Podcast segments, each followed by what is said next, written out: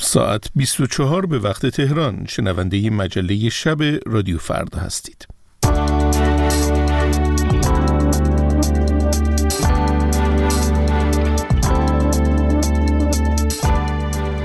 در نخستین ثانیه های پنج شنبه دهم اسفند سال هزار و چهارصد و دو خورشیدی برابر با بیست و نهم فوریه سال دو هزار و بیست و چهار میلادی در خدمت شما هستیم.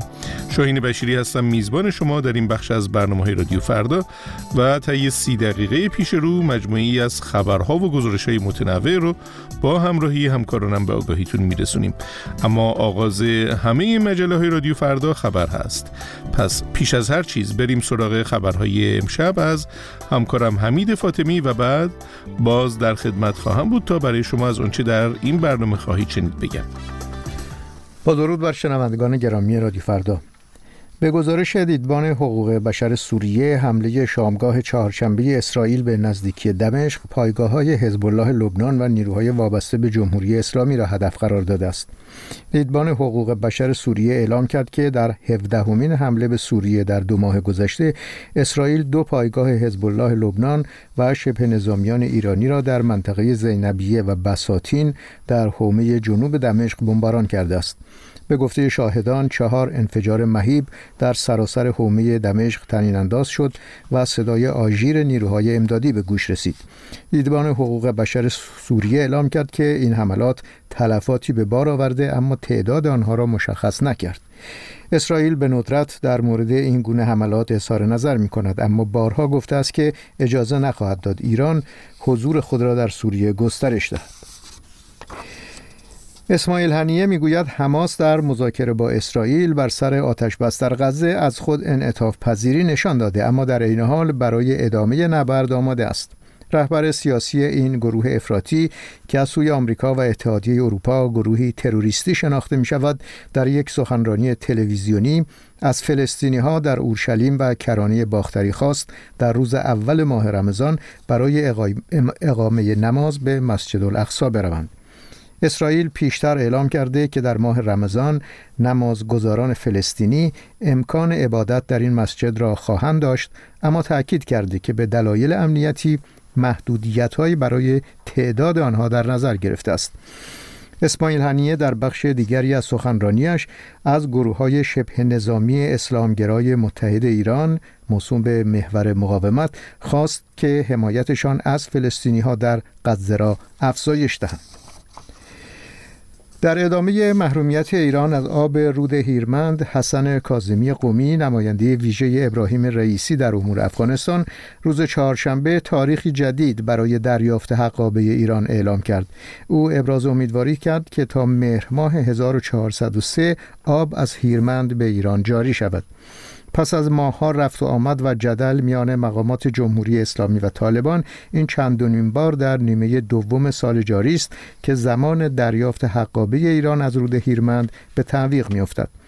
در آبان ماه امسال رسانه‌های ایران خبر دادند که با گذشت یک ماه از آغاز سال آبی، حکومت طالبان هیچ سهمی از آب هیرمند به ایران نداده است.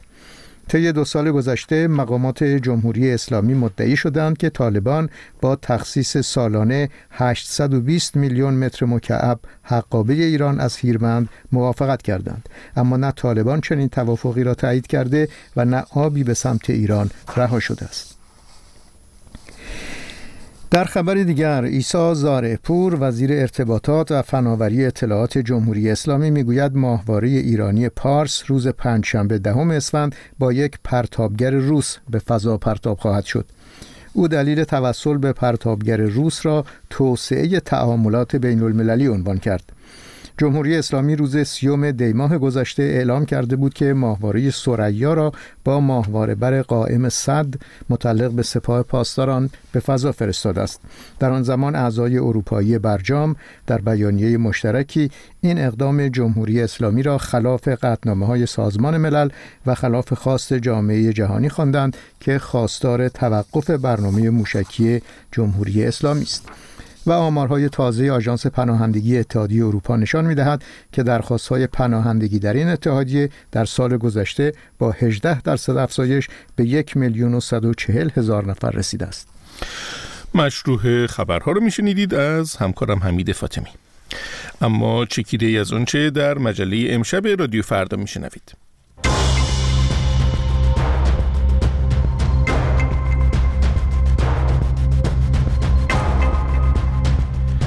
تحریم انتخابات مجلس شورای اسلامی و مجلس خبرگان رو بررسی می‌کنیم.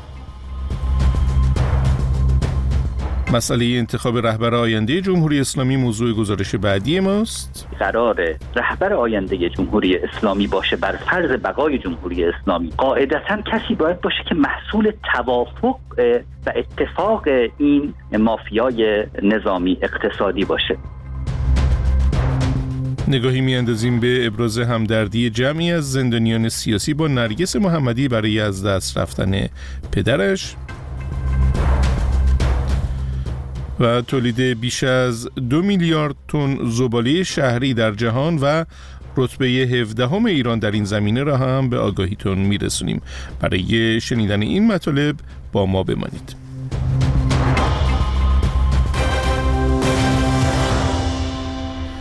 در آستانه انتخابات مجلس شورای اسلامی و مجلس خبرگان، تعدادی از فعالان و گروه‌های دانشجویی در کنار چهره‌های سیاسی داخل و خارج ایران شرکت در انتخابات را تحریم کردند. این دانشجویان تصمیم خود برای تحریم انتخابات یازده اسفند را به معنی رأی به سرنگونی جمهوری اسلامی دانستند. بنیامین صدر در گفتگو با دامون گلریز، تحلیلگر سیاسی مریم هولند، از او درباره بیانیه دانشجویان مخالف نظام و فضای کلی حاکم بر انتخابات پرسیده است.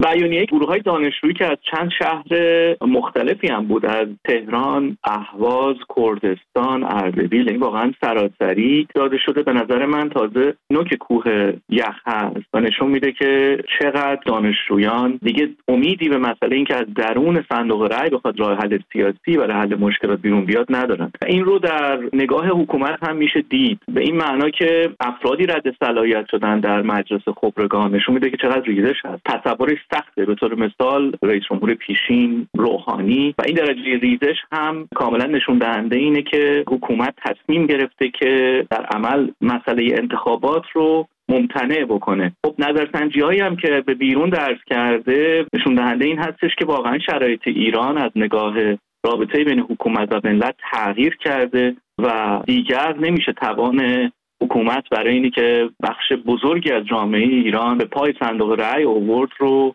تصور کرد. ما میبینیم واکنش خامنه‌ای این هست که حتی کلام خودش رو کلام خدا میبینه، صرفاً برای اینه که بتونن پایگاه اجتماعی بسیار وفادار ولی کوچک که در حکومت هست رو گلوانیزه کنن به نفع حکومت. و این روند به نظر من در آینده ادامه پیدا خواهد کرد تا وقتی که حکومت و ملت موازنه قدرتشون تغییر بکنه به نفع ملتی که دیگر این حکومت رو نمیخواد. اما این در حالیه که با نگاه به بعضی نظرسنجی‌ها، محمود واعظی رئیس دفتر حسن روحانی رئیس جمهوری پیشین جمهوری اسلامی هم دیروز گفته که کمتر از سی درصد هست مشارکت. این یک مقام حالا حکومتی سابق هست که این صحبت رو میکنه، یعنی آمارها باز آمارهایی هستش که تا حدودی رسمی هست. شما خودتون پیش میتون چه هست از این موضوع؟ به نظر من خیلی کمتره. قطعاً حکومت به دنبال این هست که بتونه یک مقداری برای افکار عمومی به خصوص غربی این تصور رو به وجود بیاره که مشارکت حداقلی و اندازه‌ای بوده که قابل مقایسه با کشورهای به طور مثال اروپایی هست، فرض بکنید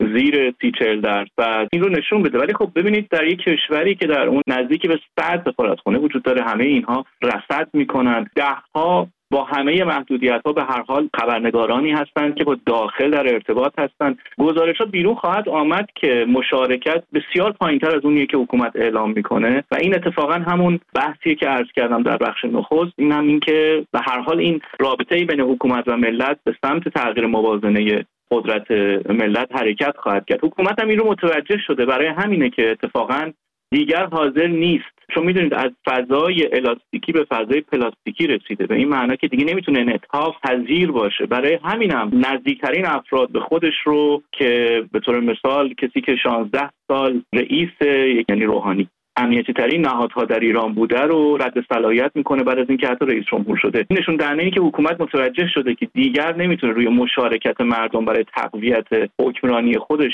حساب بکنه و حتی دیگر نمیتونه به نزدیکترین افراد هم برای ادامه حکمرانی خودش اعتمادی داشته باشه و این حلقه حکومت کوچکتر و کوچکتر میشه. این پاسخ مشخصیه به نظر من به اون دسته از طرفداران به اصطلاح اصلاحات یا این نامه‌هایی که میدن بیرون برای اینکه به هر حال یک نوع مشارکتی انجام بشه، بین بداعت‌تر انتخاب بشه و غیره، که حکومت به هیچ وجه حاضر نیست حتی طرفداران خودش رو حالا با رنگ‌های مختلف، سایه روشن‌های مختلف قبول بکنه، چون متوجه شده که از فضای الاستیکی حکمرانی به فضای پلاستیکی رسیده و این شکنندگی حکومت رو نشون میده. خب پس با این حساب این همه اصرار علی خامنه‌ای برای حضور در انتخابات، به خصوص حالا این انتخابات مجلس و خبرگان چه هست؟ یعنی او که خودش میدونه حالا با تنگ‌تر کردن عرصه برای حضور حتی نیروهای خودی مشارکت پایین خواهد بود، اما چرا این گونه القا میکنه که میتونه مشارکت بالا باشه؟ به دو دلیل. یکی اینکه راه دیگه ای نداره، به خاطر اینه که در این چهل و پنج سال گذشته به خصوص در حکمرانی خودش که اون درجه از کاریسما و نقش حکمرانی خمینی رو نداشت، مجبور بود که از این انتخابات استفاده بکنه به نفع مشروعیت بخشی به ولایت فقیه. مجبوره، راه دیگری نداره. کاملا حکومت از درون تهی شده از نگاه گفتمانی و روایتی، نمیتونه بیاد و مطرح بکنه که ما اصلا احتیاجی به انتخابات نداریم. حداقل در عموم نمیتونه این رو بگه. ولی دلیل بعدیش به نظر من این هست و اون هم باز برمیگرده به مسئله‌ای که در اینستاگرامش منتشر شد به عنوان اینکه کلام خدا از دهان من بیرون میاد. دلیل دوم، پایگاه اجتماعی وفادار کم ولی فدایی و حاضر به اینه که در صحنه اگر وضع حکومت خراب بشه وارد بشه. این پایگاه اجتماعی کوچک عملاً بتونه اینها رو به نفع حکومت به پای میدان بیاره. من گزارشایی رو خوندم در مورد اینی که قالیباف مثل احمدی نژاد به دنبال این رفته که در تهران گروه‌های مذهبی رو بسیج بکنه که برای رأی دادن وارد صحنه بشن، و از طرف دیگه اصلاح طلبانی رو که ترسو هستن رو بترسونه که باید وارد بشید و باید حرکت بکنید، شاید به خاطر منافع اقتصادی و منافع حداقلی مدیریتی در تقسیم قدرت. گزارشی بوده از بنیامین صدر در گفتگو با دامون گلریز. برای شنیدن تازه ترین خبرها، گزارشها و تحلیل‌های روز در مجله‌های زنده در ساعات چهارده، شانزده، نوزده، بیست، بیست و دو و نیمه شب همراه رادیو فردا باشید.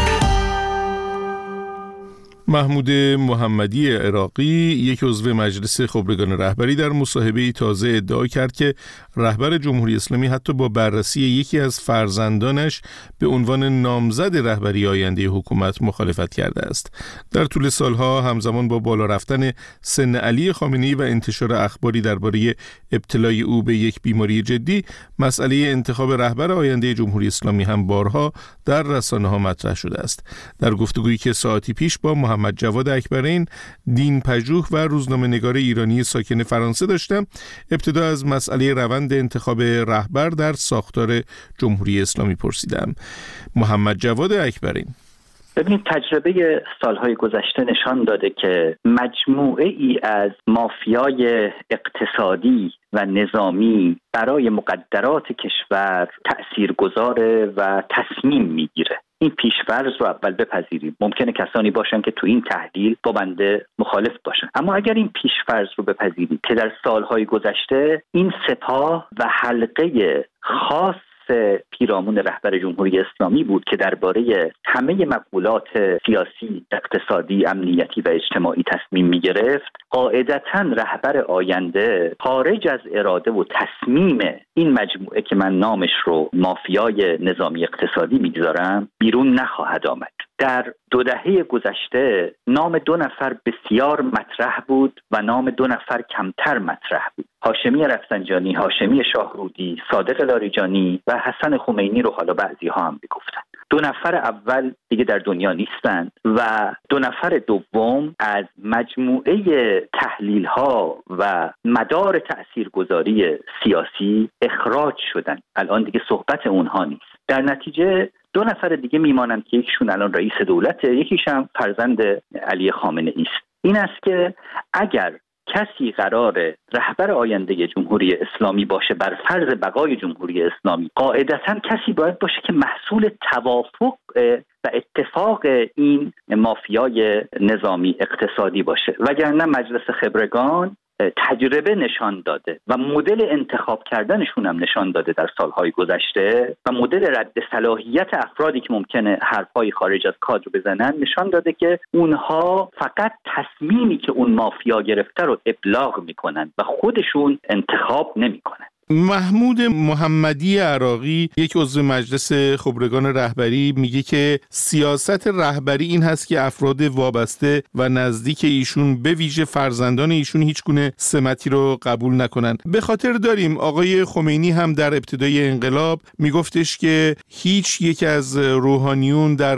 رأس کارهای دولتی و قبول مسئولیت و اینها نخواهند بود و روحانیون به کارهای خودشون خواهند پرداخت. ولی ما شاهد بودیم که حتی در زمان حیات خود ایشون در واقع روحانیون مسئولیت‌های مهم اجرایی رو بر عهده گرفتن. این صحبتی که الان محمود محمدی عراقی بیان میکنه رو هم میشه در زمره همون گونه وعده ها دونست؟ ببینید، حرف محمدی عراقی مطلقاً در این باره معتبر نیست. چرا؟ هجده سال پیش یک نامزد معترض ریاست جمهوری در انتخابات سال هشتاد و چهار، یعنی مهدی کروبی، علناً نامه‌ای که به علی خامنه‌ای نوشته بود یا گفتگویی که با او مطرح کرده بود رو آشکار کرد. گفت که در مقولات سیاسی کشور آقازاده شما تصمیم میگیره، یعنی مجتبی خامنه‌ای، و در پاسخ علی خامنه‌ای به او گفته بود ایشون آقازاده نیستن، آقا هستن. خب این علنا اعلام شد، مهدی کروبی اینو اعلام کرد و تکذیب هم نشد این گفتگو.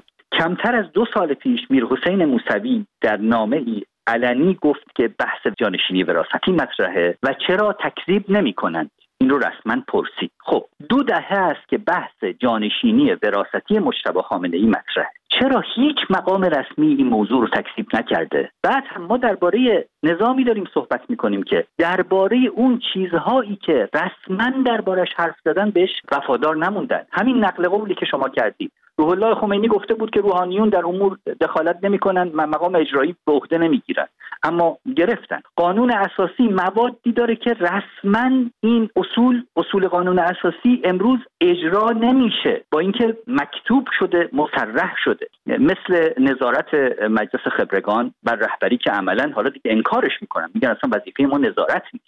یا مثلا روح الله خمینی رسما در وصیت‌نامه خودش گفته که نظامیان نباید در سیاست دخالت بکنن. الان نظامیان همه امور سیاسی رو به دست گرفتن. میخوام بگم جمهوری اسلامی درباره چیزایی که گفته و مکتوب کرده و قانونی کرده و نوشته به عهدش وفادار نمونده، چه برسه به موضوع جانشینی وراثتی که احدی از مقامات رسمی با این که دو دهه در دربارش صحبت میشه اظهار نظر نمیکنن. کسانی هم که اومدن علنی درخواست کردن که شما تکذیب بکنید، آدمای خبرنگار عادی نبوده، نخست وزیر وقت کشور بوده، رئیس مجلس وقت کشور بوده، معاون وزیر کشور وقت بوده، مصطفی تاجزاده، که هر سه اینا در حبس هستن.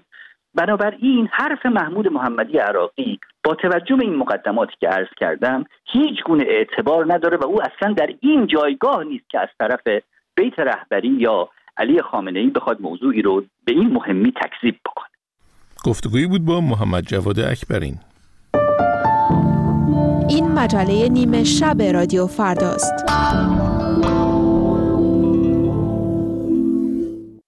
جمعی از زندانیان سیاسی و همبندیان سابق نرگس محمدی با نوشتن یک یادداشت ضمن ابراز همدردی با او برای از دست رفتن پدرش، رفتار حکومت جمهوری اسلامی و مسئولان زندان را محکوم کرده و نوشتند حاکمیان با باید تو را بیچون و چرا آزاد کند تا در مراسم تشییع عزیز از دست رفته‌ات شرکت کنی.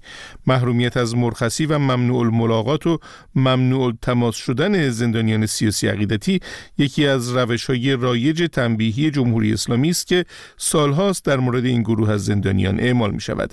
جزئیات بیشتر از کیانوش فرید. نرگس جان، وصف ظلم و ستمی که بر تو و دیگر انسان‌هایی که به جرم حق طلبی و آزادی خواهی سالهای عمرشان را در زندان سپری کردند دشوار است. ما جمعی از زندانیان سابق و همبند که سوگواری میان میله ها را زیسته ایم ما که با تمام وجود زخم بی‌نصیبی از آخرین آغوش عزیزانمان، زخم بوسیدن آخرین نفس‌هایشان، آخرین صداها و نگاه‌هایشان را بر جان داریم، می‌دانیم که اکنون در چه بیدادگاهی رنج رفتن پدر را به سوگ نشسته‌ای. ما همه همراه و همدل و همسوگ تو هستیم. صدای مژگان کشاورز را میشنیدید که بخشی از نامه‌ای را میخواند که زندانیان و همبندیان سابق نرگس محمدی خطاب به او نوشتند. نرگس محمدی زندانی سیاسی و برنده جایزه نوبل صلح که در زندان اوین به سوگ پدرش نشسته است. کریمه محمدی، پدر نرگس محمدی، در روز چهارشنبه نهم اسفند ماه در تهران چشم از جهان فرو بست. پدر نرگس محمدی در دی ماه هزار و چهارصد و دو در پیامی عمومی نوشته بود که این بیخبری و نشنیدن صدای دخترش را دیگر تاب نمی آورد. از هشتم آذر ماه تماس تلفنی و ملاقات خانم محمدی با خانواده‌اش به دستور مقامات امنیتی و به بهانه فعالیت در داخل زندان و ارسال مطالب و نوشته‌ها به خارج از زندان قطع شده است. مژگان کشاورز، زندانی و همبندی سابق نرگس محمدی. ببینید، این کمترین حق انسانی و قانونی همه زندانیان هست که در چنین شرایطی امکان تاب آوردن این اندوه در کنار خانواده‌اش و دیگر بستگانش داشته باشه. حاکمیت وقتی ممانعت میکنه از حضور زندانی در مراسم سوگواری عزیزش، هر گونه ممانعت نمایانگر تلاش تعمدی حکومت در اعمال انواع اقسام شکنجه‌ها هستش. یکی از روش‌های طولانی مدت جمهوری اسلامی هستش که از هر روشی برای ظلم و شکنجه زندانی سیاسی دریغ نمی‌کنه. اجازه نمیده شما برای مراسم صبح و یا حتی شادی در کنار خانواده و بستگانت قرار بگیری. و خب این هم از نظر قانونی حق هر انسان و هر زندانی هست که در این شرایط در کنار خانواده باشه. و به نظر من این مسئله شکنجه روحی و روانی دو جانبه است. از یه طرف فرد زندانی با ندیدن عزیزانش در چنین شرایطی و دور ماندن از خانواده تحت شکنجه روحی قرار میگیره و از طرف دیگه هم همین رویه در مورد خانواده زندانی انجام میشه که اونها هم نمیذارن در چنین شرایطی زندانیشون رو ببینن و خانواده ها هم تحت فشار هستن. تشدید محدودیت‌ها برای زندانیان سیاسی از جمله ندادن مرخصی به زندانی در شرایط بیماری یا مرگ در حالی در زندان‌های جمهوری اسلامی رواج دارد که بسیاری از فعالان سیاسی و حقوق بشر آن را نوعی شکنجه می‌خوانند. همزمان مقامات جمهوری اسلامی بارها اعلام کردند که مرخصی از جمله برای مرگ خانواده درجه یک از سه تا پنج روز یا به میزان لازم به زندانی تعلق می‌گیرد، اما به شرط رفتار مناسب. این شرط رفتار مناسب برای حق مرخصی از سوی مقامات جمهوری اسلامی و مسئولان زندان در حالی است که بسیاری از فعالان حقوق بشر بارها این گونه برخوردها و محروم کردن عمدی زندانیان سیاسی از حق تماس با خانواده و مرخصی برای سوگواری را محکوم کردند و آن را در چارچوب پروژه شکست روحی زندانیان سیاسی دانستند و حتی در مواردی از جمله محرومیت از حق درمان را پروژه قتل تدریجی آنها از سوی حکومت خواندند. گزارش کیانوش فرید را میشنیدید. از قابلیت جدید واتساپ برای دنبال کردن خبرها و گزارش‌های رادیو فردا استفاده کنید. کانال رادیو فردا در واتساپ.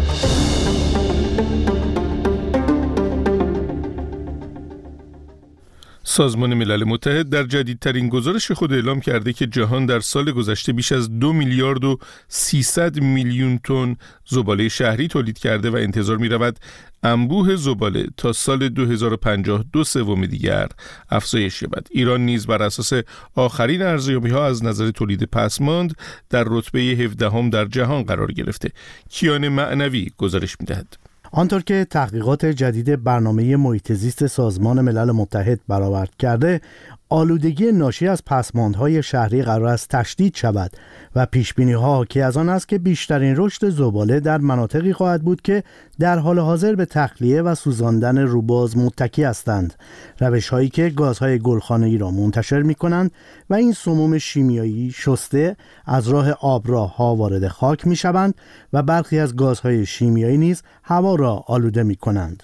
گزارش سازمان ملل رشد این کوه پسماند را تا نیمه قرن حاضر سه ممیز هشت میلیارد تن به مراتب بیشتر از پیشبینی‌های پیشین تخمین می‌زند که اگر چاره‌ای فوری اندیشیده نشود می‌تواند جهان را به راستی با بحران روبرو کند. این تخمین‌ها همچنین نشان می‌دهد که با در نظر گرفتن هزینه‌های پنهان مربوط به دفع نامناسب زباله‌های ناشی از آلودگی، بهداشت ضعیف و تغییرات آب و هوایی، بار اقتصادی جهان تقریباً دو برابر خواهد شد و از حدود سیصد و شصت و یک میلیارد دلار در سال دو هزار و بیست تا سال دو هزار و پنجاه به حدود ششصد و چهل میلیارد دلار در سال خواهد رسید. منصور سهرابی، کارشناس محیط زیست در آلمان، در مورد محتوای گزارش سازمان ملل و انجمن بین‌المللی زباله جامد که این هفته در نایروبی برگزار شد میگوید: مسئله زباله در کل یک بحث پسماندهای مختلفی رو گذاشته، منتها خب آنچه که بیشتر مورد توجه مشکل ساز هست زباله‌های پلاستیکی هست. در دنیا ما بیش از پنج میلیارد قطعه پلاستیک رو در سیصد و شصت میلیون کیلومتر در سطح اقیانوس‌ها داریم که میتونه بسیار بسیار خطرناک باشه و سالانه گفته میشه حدود هشت میلیون تن پلاستیک وارد خاک میشه. این در حالی که بیش از هزار سال زمان لازم هست که پلاستیک ها بتونن تجزیه بشن و خب مصرفی که ما راجع به پلاستیک داریم در سطح دنیا یک روندی رو داره به صورت افزایشی طی میکنه همگام با رفاهی که انسان داره که میتونه بسیار بسیار خطرناک باشه و اکوسیستم ها رو مخصوصا اکوسیستم های آبی رو تهدید بکنه و این مسئله میتونه خب عواقبی و در رابطه با تهدید تنوع زیستی هم در پی داشته باشه، هرچند که سازمان ملل و ارگان‌هایی که راجع به مسائل محیط زیست فعال هستند همیشه سعی کردن که به نوعی اینو کاهش بدن و سعی بکنن که کمتر بشه، اما خب مثلا کشورهای تولید کننده نفت و بعضی از کشورهایی که صنایعی رو دارن که وابسته به این قضیه است و مانع این مسئله هستند. در این ارتباط اینگر اندرسون از مدیران اجرایی سازمان ملل گفت تولید زباله ذاتاً با تولید ناخالص داخلی کشورها مرتبط است و بسیاری از اقتصادها با رشد سریع زیر بار رشد سریع زباله‌ها دست و پنجه نرم می‌کنند و این گزارش می‌تواند به دولت‌ها در تلاش‌هایشان برای ایجاد جوامع پایدارتر و تأمین سیاره‌ای قابل زندگی‌تر برای نسل‌های آینده کمک کند. انجمن بین‌المللی زباله جامد در این گزارش همچنین راه حل‌هایی را ارائه می‌دهد که می‌گوید می‌تواند راهنما و فراخوانی برای اقدام در جهت ارائه یک راه حل برای این معضل باشد.